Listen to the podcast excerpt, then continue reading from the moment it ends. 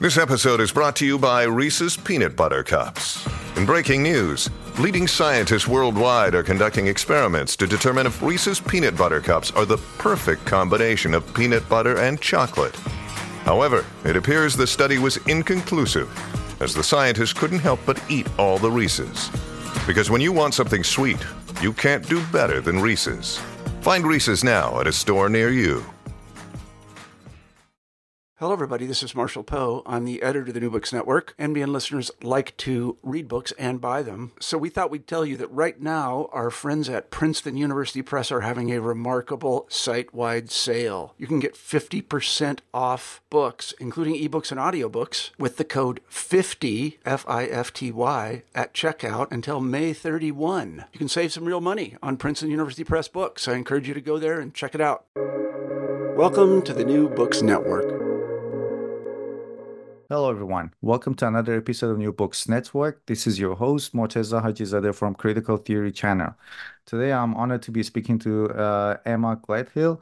Emma Gleadhill uh, recently published a book with Manchester University Press called uh, Taking Travel Home The Souvenir Culture of British Women Tourists, 1750 1830.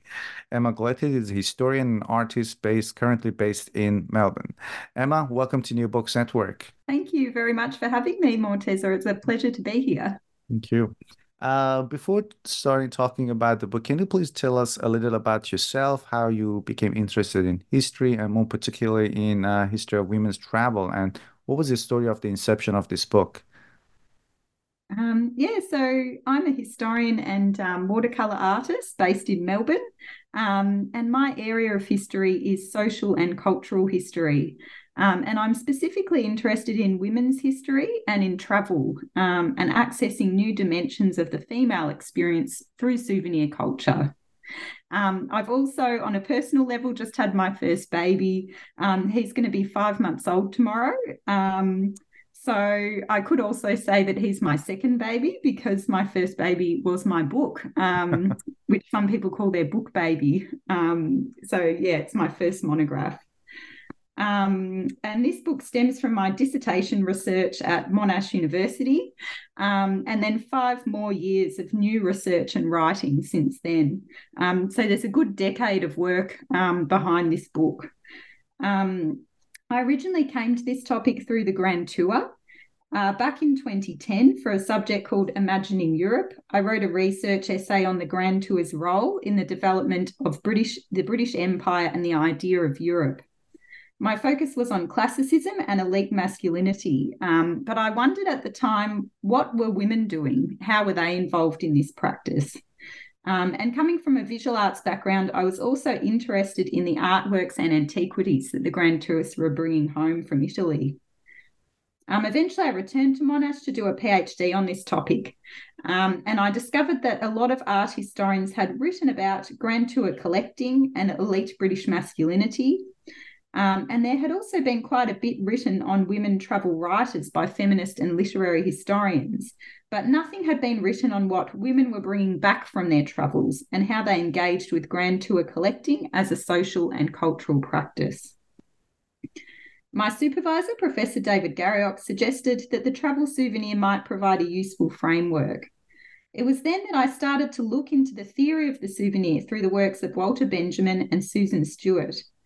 Um, and I found that in the late 18th century, the term souvenir was actually first used in the English language. And it was also at this time that a souvenir market started to develop. And this was just when women were starting to travel in greater numbers and to publish their travels. And that's when I really thought, hmm, I think I've, you know, really got something here. Uh, to look at women travellers and the development of souvenir culture, I then from Australia poured through all the published and digitised travel accounts and letters that I could access from here, um, looking for any references that the women made to the objects they were taking home. Um, later on, I travelled to the UK to complete archival research there, reading the women's original manuscript journals and letters from over two centuries ago and viewing some of the original souvenirs where they existed. Um, through this research, along with examining household catalogues of contents and accounts of guests, I carefully and painstakingly was able to find out the meanings that the women travellers of the 18th century brought to the objects they took home. Um, and I found that it was these early travellers who formed a souvenir culture and that by standing in for their extraordinary travel experiences, the souvenirs played an important role in allowing women to reach new possibilities in their lives once they returned home, intellectually, socially, and politically. That that, uh, that sounds very exciting. When I uh, when I did my PhD thesis myself, I work on ecofeminism, and um, my and I had to read a little bit about women's uh, accounts of you know the lands they had visited. But anyway, I was working mainly with fiction because I did literature anyway, not history. But it was but the topic of women's travel was quite fascinating to me, and that's the reason that I picked up this book because you had approached it from a different angle. It's it's I came I came to know. Um, the Grand Tour, which, as you mentioned, was a very masculine endeavor. Uh, but then you talk about women and the objects or souvenirs they bring home, and again, how they use that to to kind of express their agency in the 18th century. But maybe before talking about the idea of agency and how it, it was highlighted through the souvenir, it would be helpful for our listeners to know a little bit about female travel because uh, it was, as you mentioned, it was becoming more common in the 18th century. But in general, how was female travel viewed in the 18th century, or even maybe before that, if you happen to know about that? Yeah, so it was really only in the second half of the 18th century that women began to travel in large numbers um, and women's travel became more normalised. And I'm talking about British women here because my history is focused on them and is quite um, Eurocentric. Um, so prior to that, travel had been more about exploration, immigration, religious pilgrimage, trade, or education. Um, in the late 18th century, travel started to really transform into what today we'd call tourism, um, which is travel where the primary purpose is pleasure and you're undertaking a more circular journey and, and returning home. Um, so tourism became more of a thing because of the rise of Britain as an empire and the prosperity it enjoyed.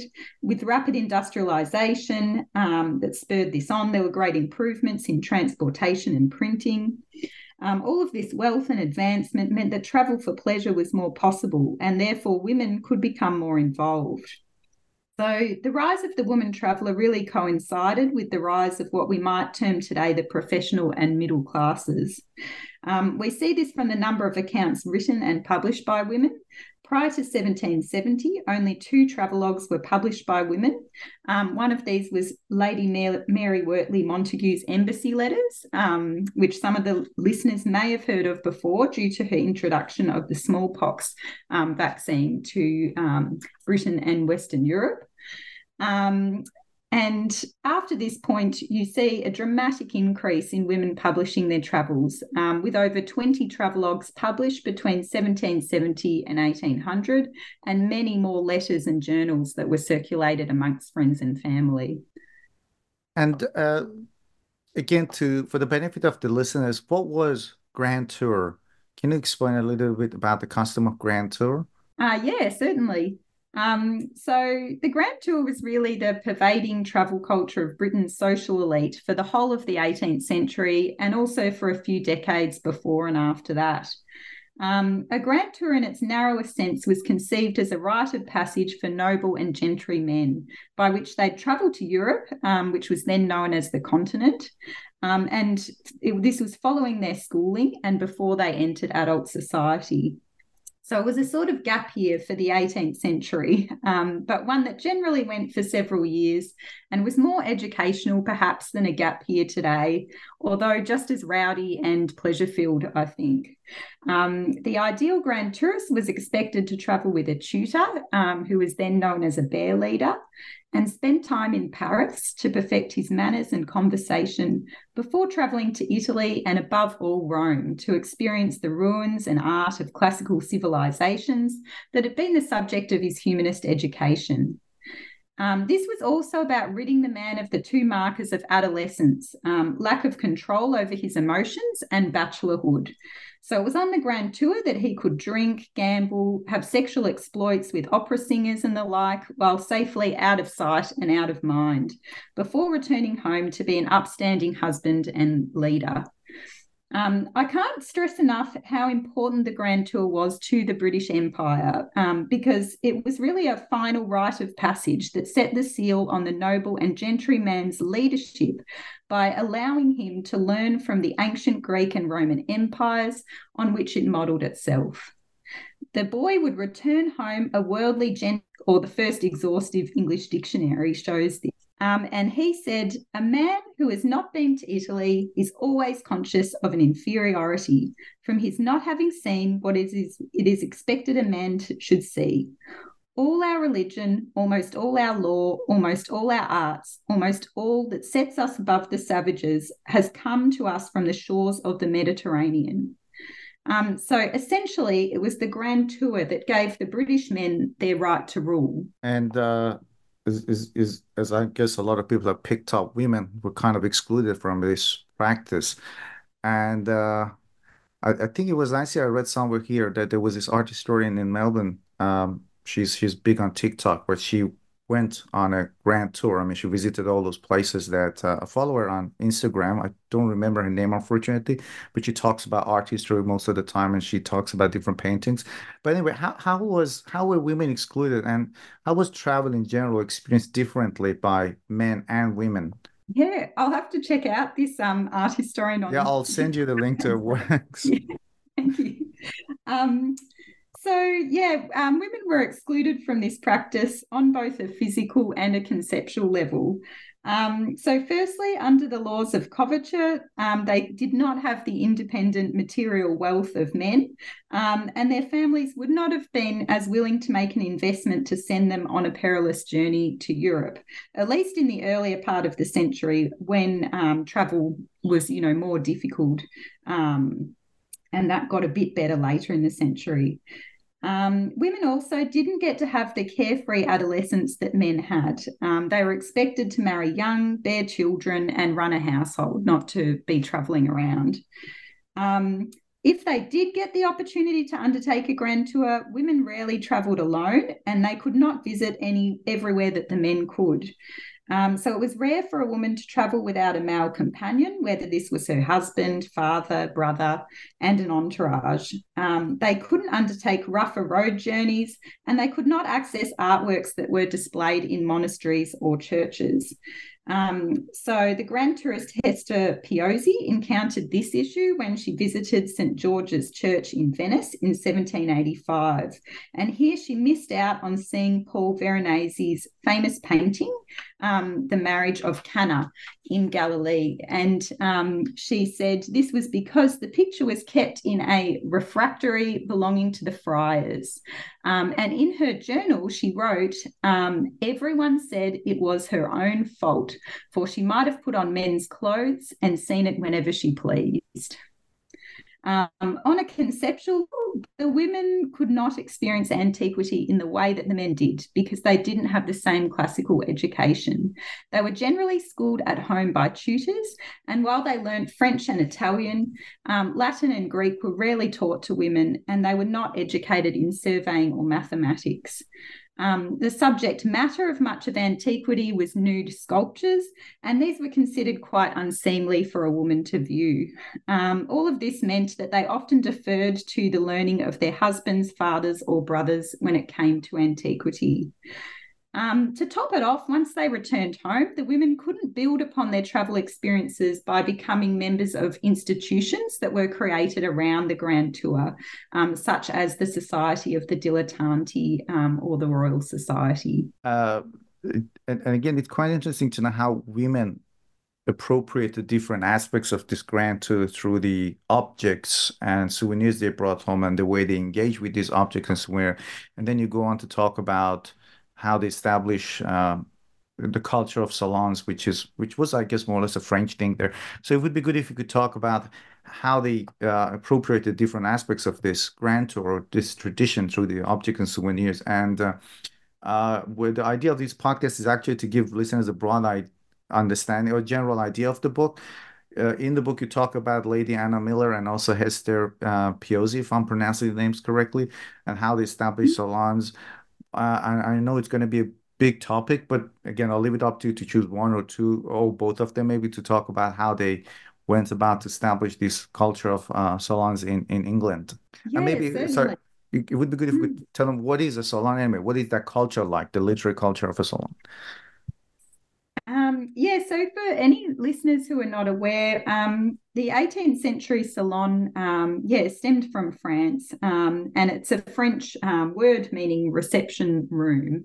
Um, so it was a regular mixed gathering of men and women um, that was held within one's home to discuss literature, politics, and philosophy.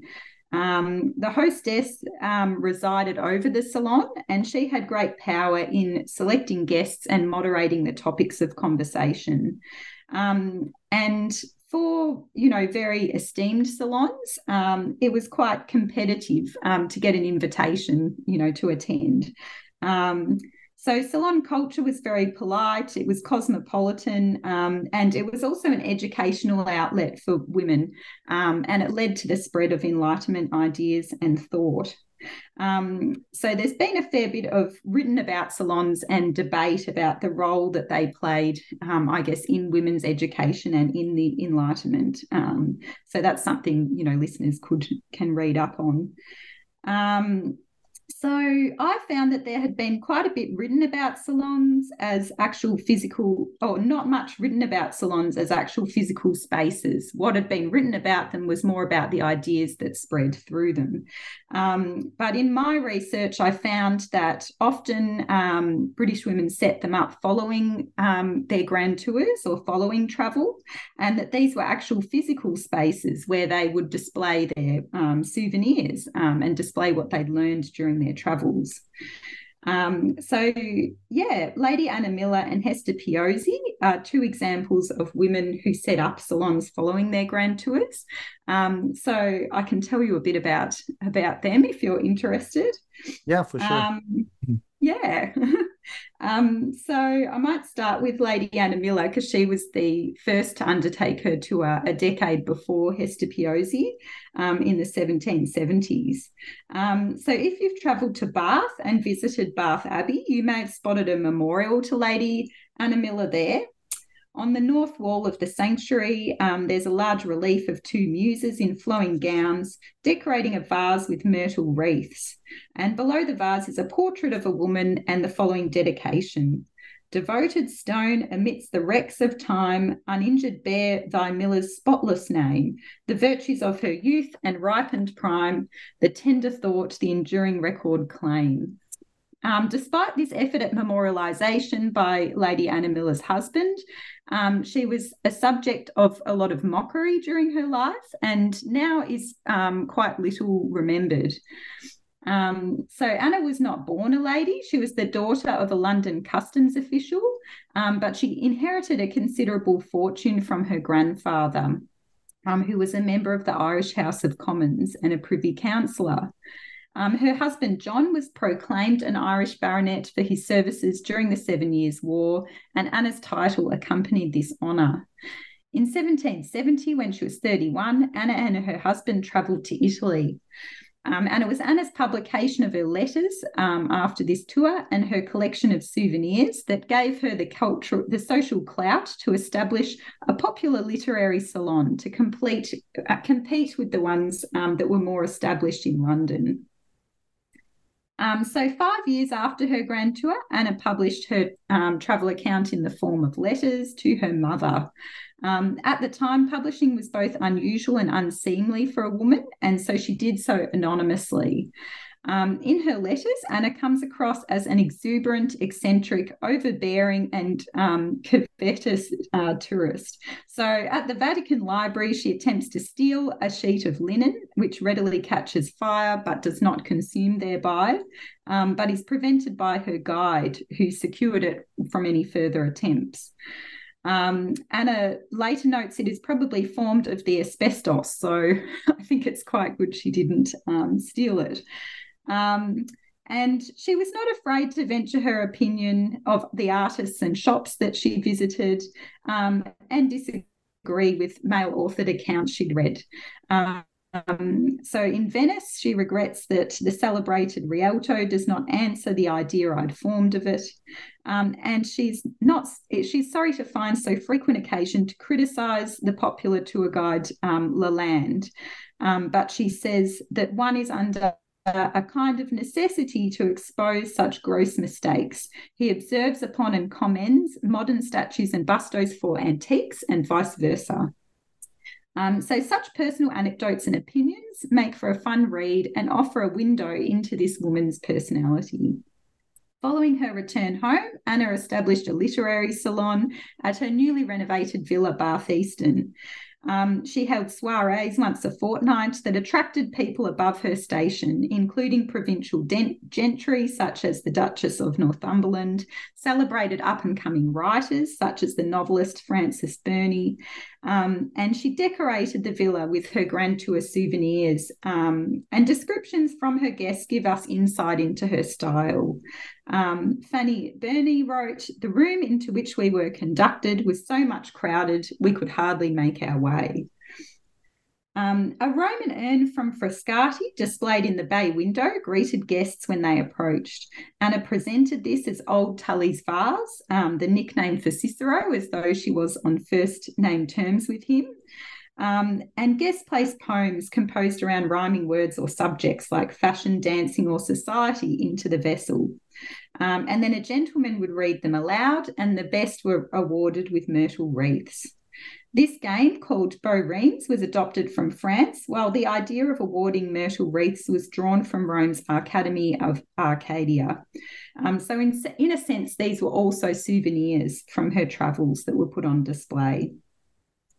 Female guests showed off their inclusion in Anna's circle by pinning myrtle wreaths to their dresses when they attended Bath's many balls. Um, and these soirees gave up and coming women writers a head start by providing them with a venue to share their writing and to receive feedback. From 1775 to 1781, over 200 of the poems from Anna's literary gatherings were published in four sellout volumes, and the proceeds went to Bath's pauper charity and hospital. Anna's new wealth and title, combined with her distinctly feminine commercial success and provincial locale, however, unsurprisingly opened her up to derision. Alas, the social commentator Horace Walpole wrote sarcastically in 1775 Mrs. Miller is returned a beauty, a genius, a Sappho, a tenth muse, as romantic as Mademoiselle Scudery and as sophisticated as Mrs. Vesey. Um, but it was Anna's Roman urn that attracted the greatest mockery, as seen in this poem that was published in the Gentleman's Magazine in 1778 called The Wreath of Fashion. On a spruce pedestal of Wedgwood ware, where motley forms and tawdry emblems glare, behold, she consecrates to cold applause a petrifaction worked into a vase. The vase of sentiment to this impart thy kindred coldness and congenial art. Here, as in humbler scenes from cards and gout, Miller convenes her literary rout. Um, so, although Anna's vase was a genuine souvenir from Italy, this poem equated it with Wedgwood ware, an emerging brand of replicas of Roman urns for the middling class of people. The poem also indicated that Anna had fallen into the feminine trap of being seduced by superficial artifice of ornaments rather than understanding the true principles of classical form. This shows the challenge that Lady Anna Miller and other middling women like her travelling in the latter part of the 18th century made to the traditional Grand Tour. But perhaps the effort that the elite went to to mock her also suggests that she did make the impression that she sought. Uh, Hester Piozzi, on the other hand, was born into high society. She was the only child of John um, Salusbury, who was a Welshman and the co founder of the town Halifax in Nova Scotia. From her doting parents, she received an outstanding education, unusual for a woman of her time. She later recalled, although education was a word then unknown as applied to females, they had taught me to read and speak and think and translate from the French until I was half a prodigy. The fortunes from the Salusburys were low, however, and in 1763, at 22 years of age, Hester was wedded in a marriage of convenience to the wealthy London brewer Henry Thrale. From 1764 to 1778, she bore 12 children, with only four of them surviving to maturity, while her husband led a bachelor lifestyle. Um, so this has new meaning to me now, having um, had one child. I can't believe Hester having 12, 12 of them. um, Although unhappy in her marriage as the hostess of Streatham Park, um, London, Hester revelled in forming a blue stocking salon around the celebrated writer Samuel Johnson, who I mentioned earlier um, of the dictionary uh, fame. It was once Henry, Th- uh, Henry Thrale died in 1781, however, that Hester gained the independent wealth to follow her own ambitions and interests to the full. Um, so in 1784, after selling her late husband's brewery, Hester married Gabriel, um, Gabriel Piozzi. This second marriage was a huge scandal as he was her daughter's music teacher and an Italian Catholic to boot. Samuel Johnson's death in the same year, who it was generally assumed Hester would marry, led her daughters and the Blue Stocking Circle to shun her. Mrs. Thrale's imprudent marriage shortened Samuel Johnson's life, wrote Elizabeth Montagu, the unofficial leader of the Blue Stockings.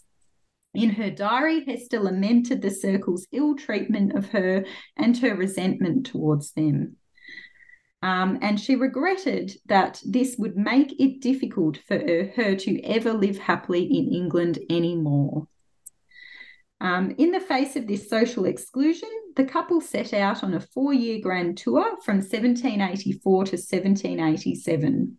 When she returned home, Hester, unlike Anna, published an account of her travels um, that was not in the form of letters.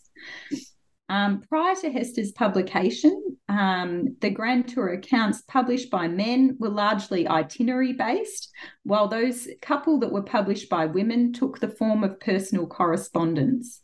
Hester went against both of these styles. Um, and she wrote, For the book, I have not thrown my thoughts into the form of private letters because a work of which truth is the best recommendation should not, above all others, begin with a lie. Um, so she was sort of saying that this form of letters was a convention um, and that she wasn't going to follow that convention. Instead, um, she would tell the truth.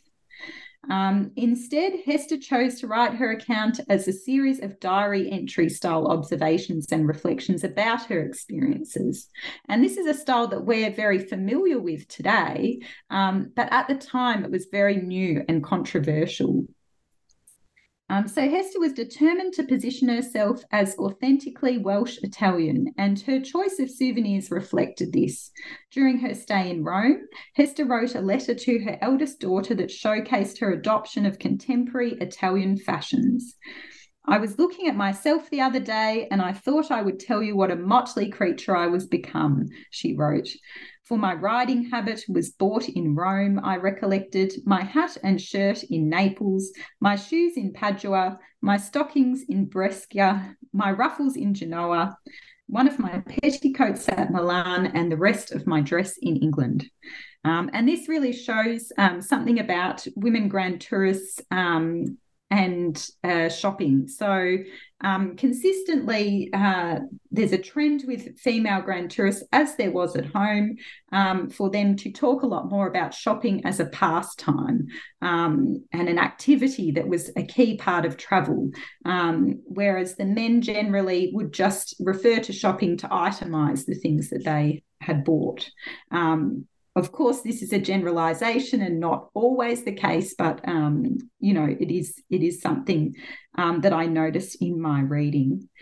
Um, also, women tended to purchase um, smaller accoutrements and fashion accessories and things like that because um, they were more able to purchase these things um, due to the financial situation and because it suited their you know education whereas the men would purchase um, more the large ticket big ticket items the big antiquities and um, statues and things like that.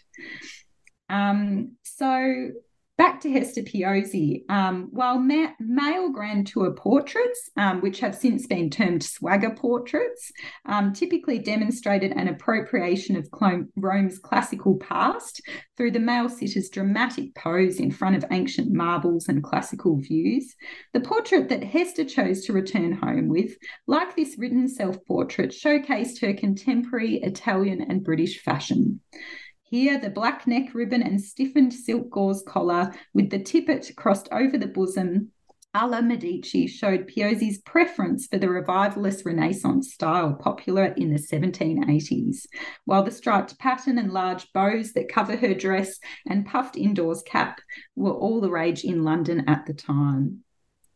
Like Anna, Hester built a new home in Wales with her husband that they named Brynbella, which is part Welsh and part Italian, meaning beautiful hill. And they decorated this house with their Grand Tour souvenirs.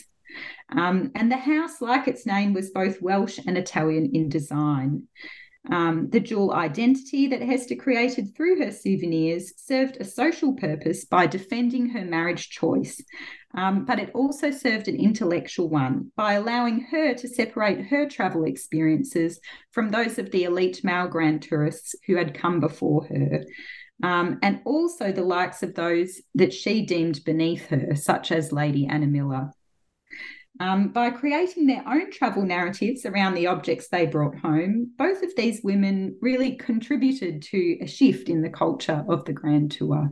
Uh, the, this was a great overview of, of how these ladies uh, managed to establish this kind of a culture and uh, milieu, this this uh, culture of salons. Uh, another really fascinating part of the book is when you talk about um, we know generally how women were excluded from scientific communities, or if their scientific discoveries were kind of downgraded or not really taken seriously. But you talk about how these these travels enabled women to partake in the scientific community of the time. And uh, you or you have an example. You discussed the case of uh, Dorothy Richardson. Um, uh, so it would be great if you could talk about that and also tell us maybe who Dorothy Richardson was and how they managed to women managed to get into scientific communities using their travels and souvenirs. Yeah, certainly. Um, so in the 18th century, uh, science wasn't really what it is today. Um, so, in fact, the term science was not actually coined until 1833, um, which is three years after the period in which my book is concerned. Um, so, during the time I'm looking at, it was instead called natural philosophy.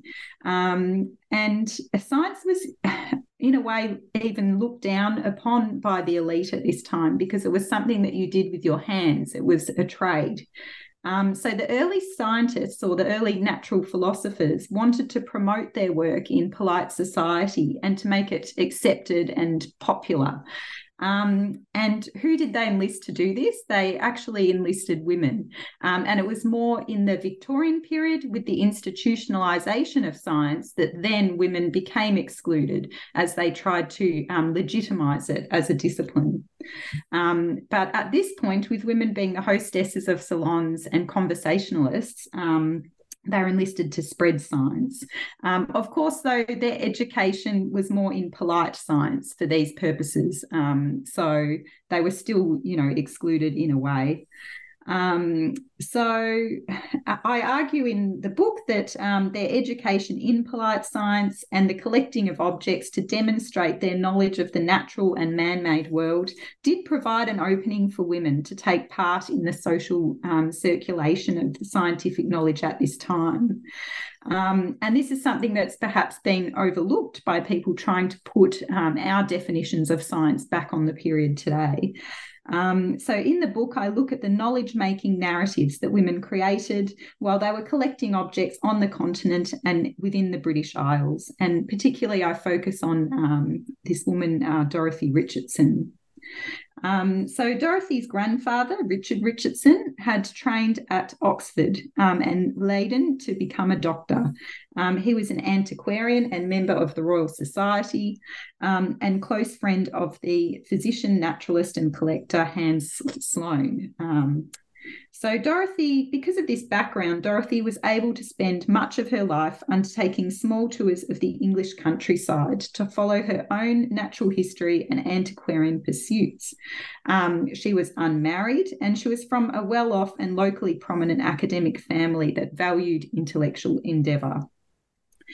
Um, between her tours, she spent a great deal of time in the family library um, just outside of Bradford, which is regarded as one of the greatest 18th century libraries.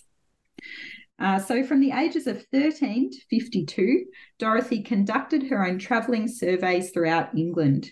She was a painstaking observer and took delight in recording what she called minutes in situ of both the natural and urban landscape. Following her travels, Dorothy would write these up in neat handwriting, illustrate them, and carefully cross reference with well researched appendices referencing the reader to other works of interest. This resulted in a series of five journals, um, which are very rich and detailed and thick, um, but they're written in minute handwriting, and each volume is really only a little bit larger than my hand in size. Um, so they're an odd combination, I guess, of um, scientific sort of study and, you know, the personal journal. Uh, Dorothy's journals, yeah, um, combined personal narrative with scientific study. Um, this quality is seen, for example, if we turn to the 1779 Yorkshire volume, which Dorothy wrote when she was 31. This volume contains a carefully measured pen and ink diagram of the Halifax gibbet which was a 16th century guillotine in West Yorkshire. Um, next to it, she provides an exhaustive description of the criminal laws of this town, every measurement of the guillotine and its functionality, weighing up the relevance of different sources about it. She did the same with the speci- specimens that she collected, including samples of a boy's hair and lead taken from a mine. Um, it's clear that Richardson also empirically observed and researched these natural specimens. She dried seaweed between pieces of flannels, opening every branch with the point of a needle, and recorded their properties and uses as ingredients in glass and soap.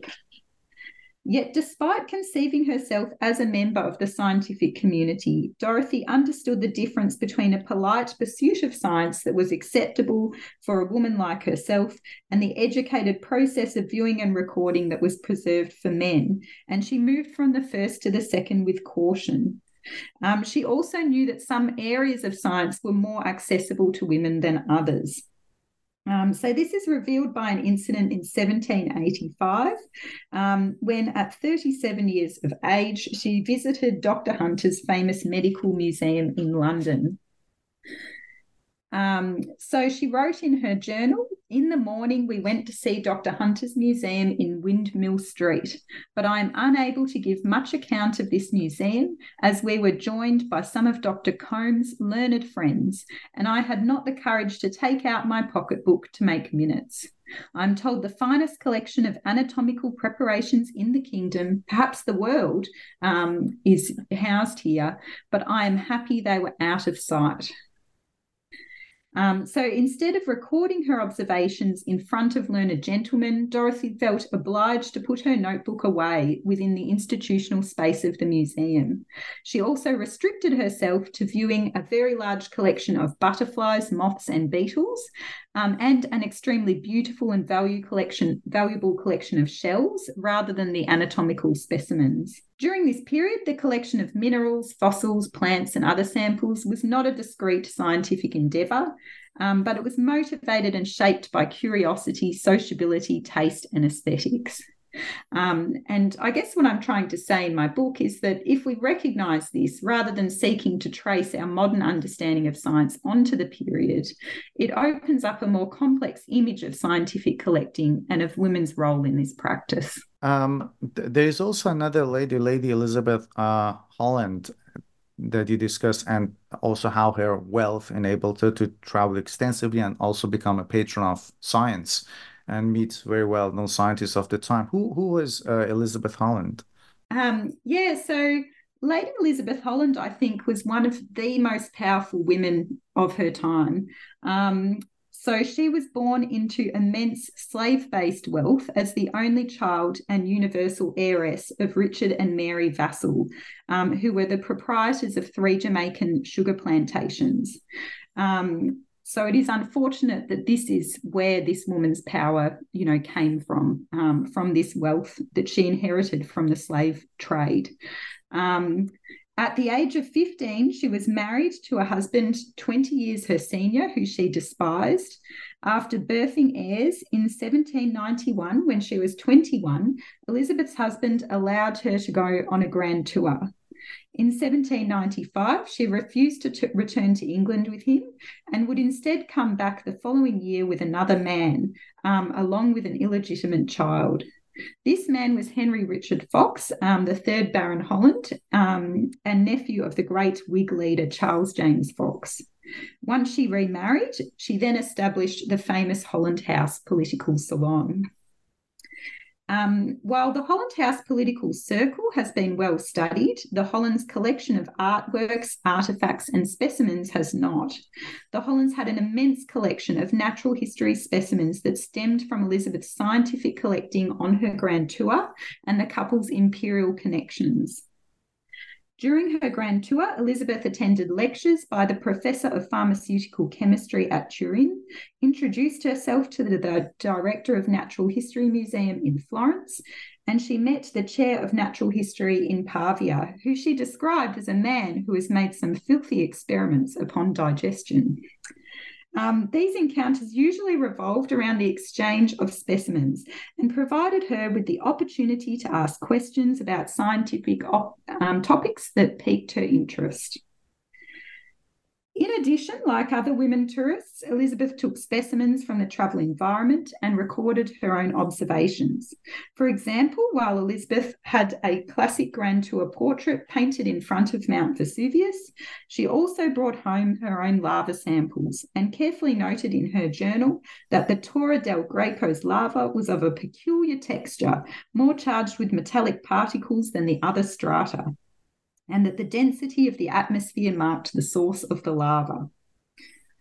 Once she returned home, Elizabeth used the need to expand her collection of specimens to further integrate herself into male scientific networks. She enlisted her friend, Lord Boringdon, um, surely an interesting man um, with that name, um, to secure Cornish metals, the explorer Robert Gordon to obtain Swedish specimens, and James Smithson, the founder of the Smithsonian, to arrange her collection. Such contacts continue to multiply, forming an ever increasing web of scholarly connection as scientists asked Elizabeth to forward specimens onto their own esteemed acquaintances. For example, Smithson took the, the, liberty to include a small parcel for the German chemist Dr. Greuser in one of his cases to Lady Holland.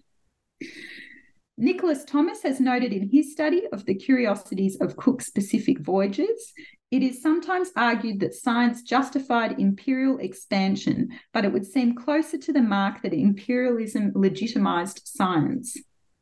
As the sole heiress to substantial slave based wealth, Elizabeth was an immediate beneficiary of imperialism. She channeled much of that wealth into building a collection that demonstrated her mastery over the globe's natural resources.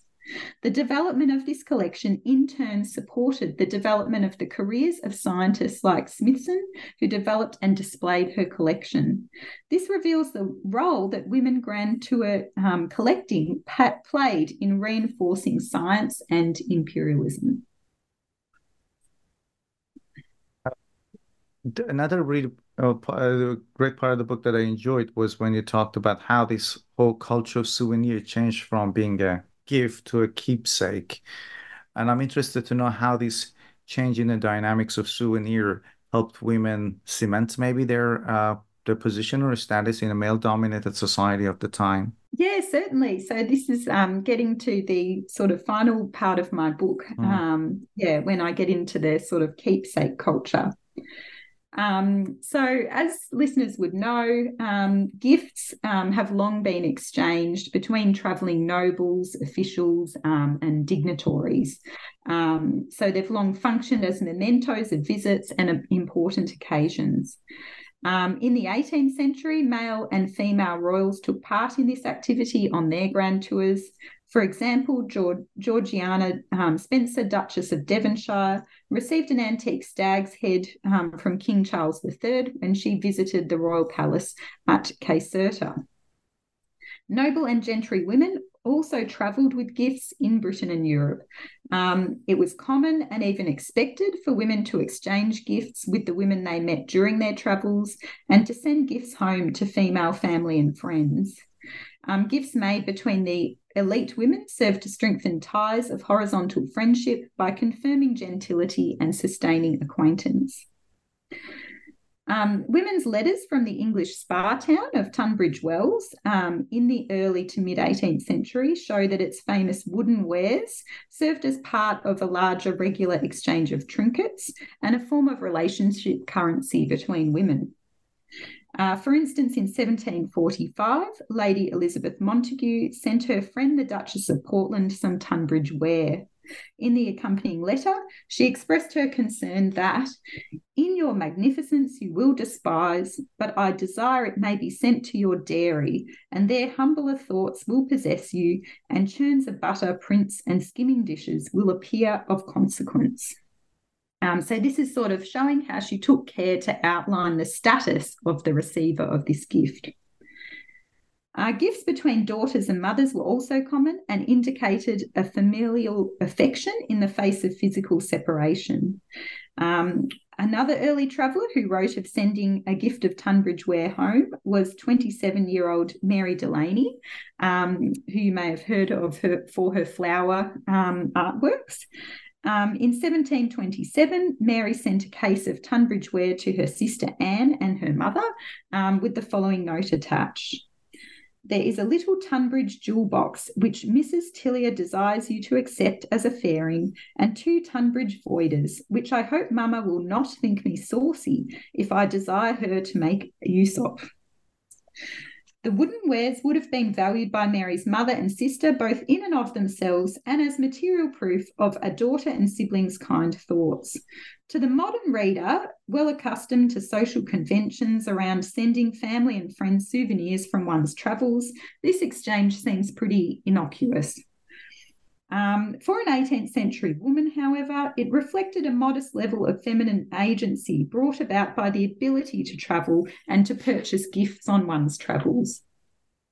When business and commercial ventures took 18th century husbands and fathers to towns, they would fulfill their wives' and daughters' commissions, rarely returning from such trips without an additional parcel of toys or novelties. Travelling to Tunbridge Wells allowed Mary to instead fulfil this male patronage role. In the late 18th and early 19th centuries, there was a shift towards the sentimentalisation of the gift.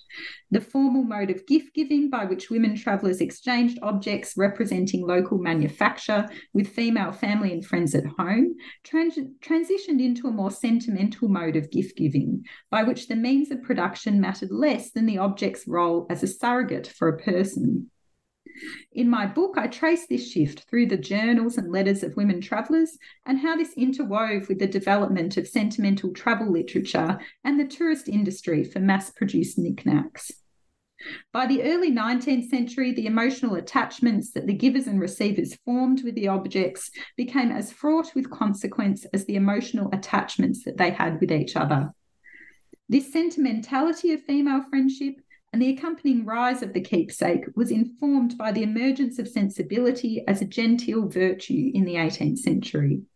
Sensibility indicated not only the capacity to feel as others did, but also to be easily moved and powerfully affected by surrounding objects. If one were particularly sensible, one might react emotionally to objects that appear insignificant to another. This reactivity was considered an indication of a person's ability to perceive something intellectually or emotionally stirring in the world around them. Expressing sentiment about a gifted object then became an easy way to show one's sensibility and, by extension, one's social status.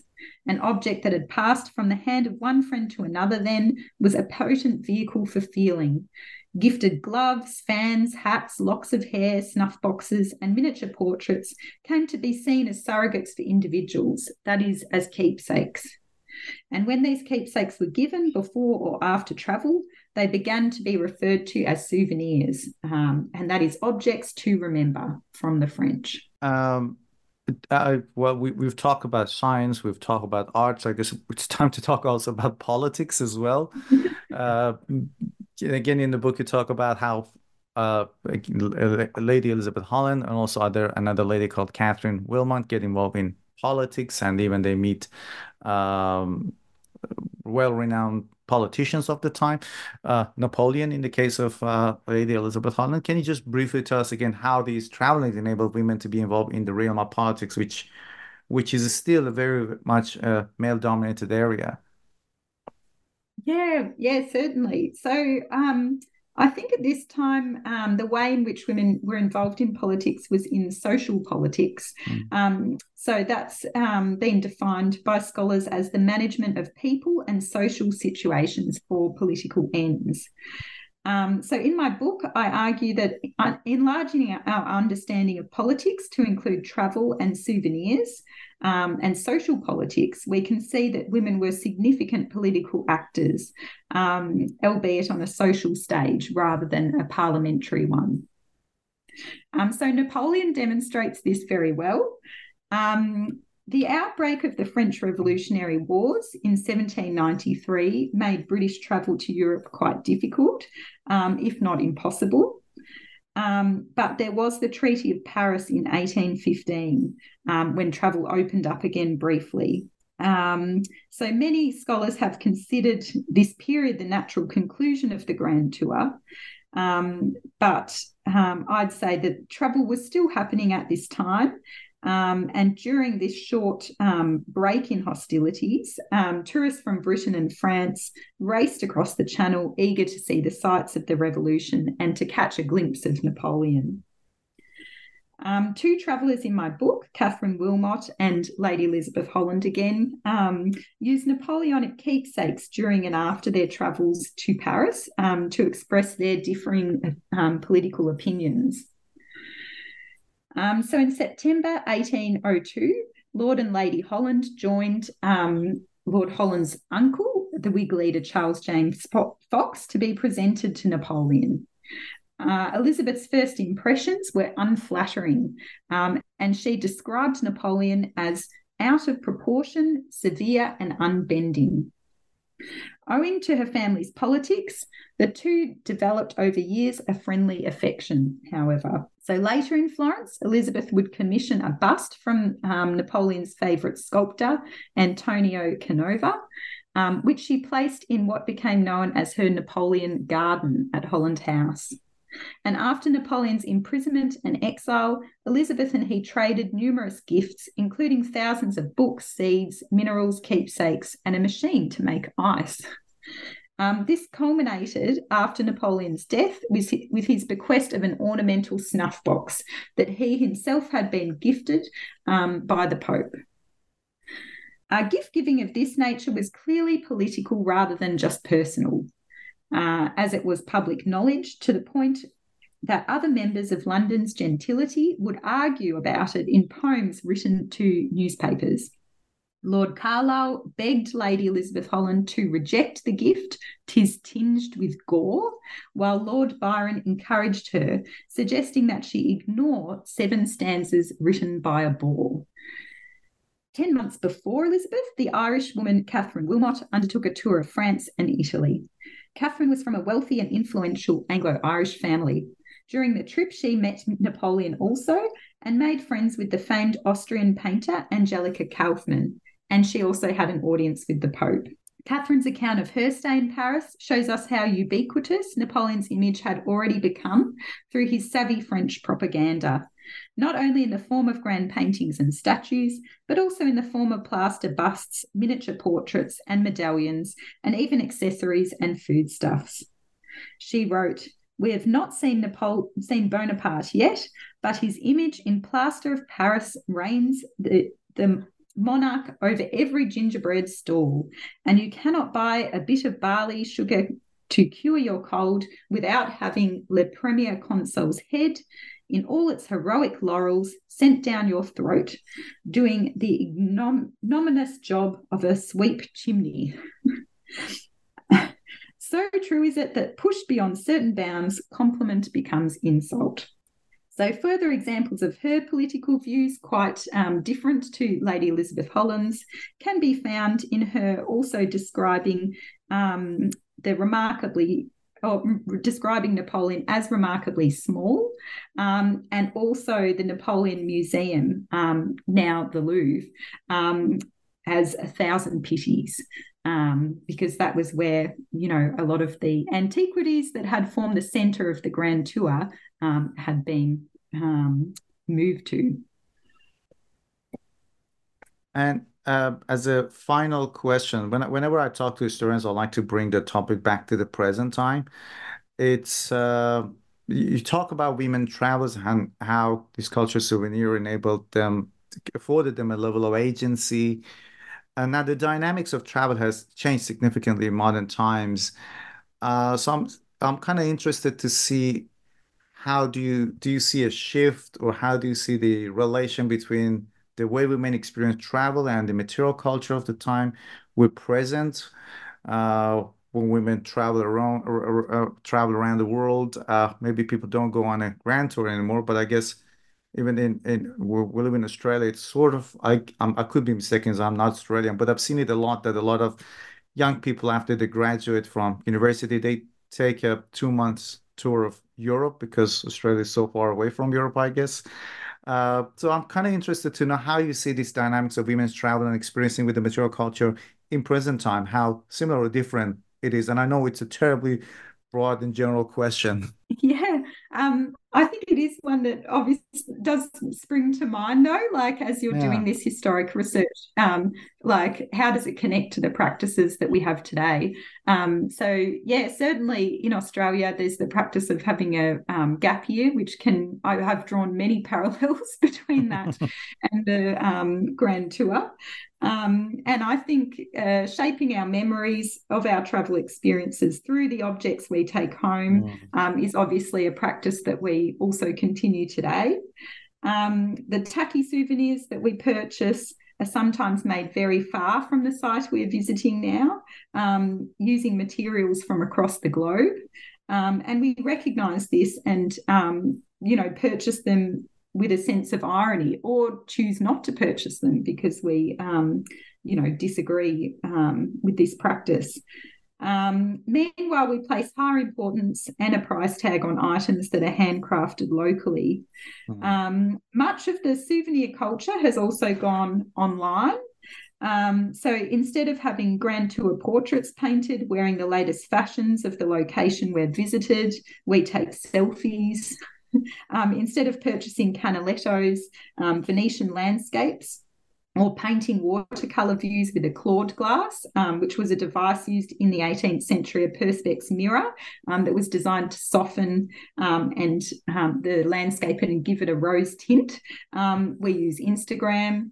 Um, and the online photograph really now serves as our material proof and our online accounts as our travel journals. Mm.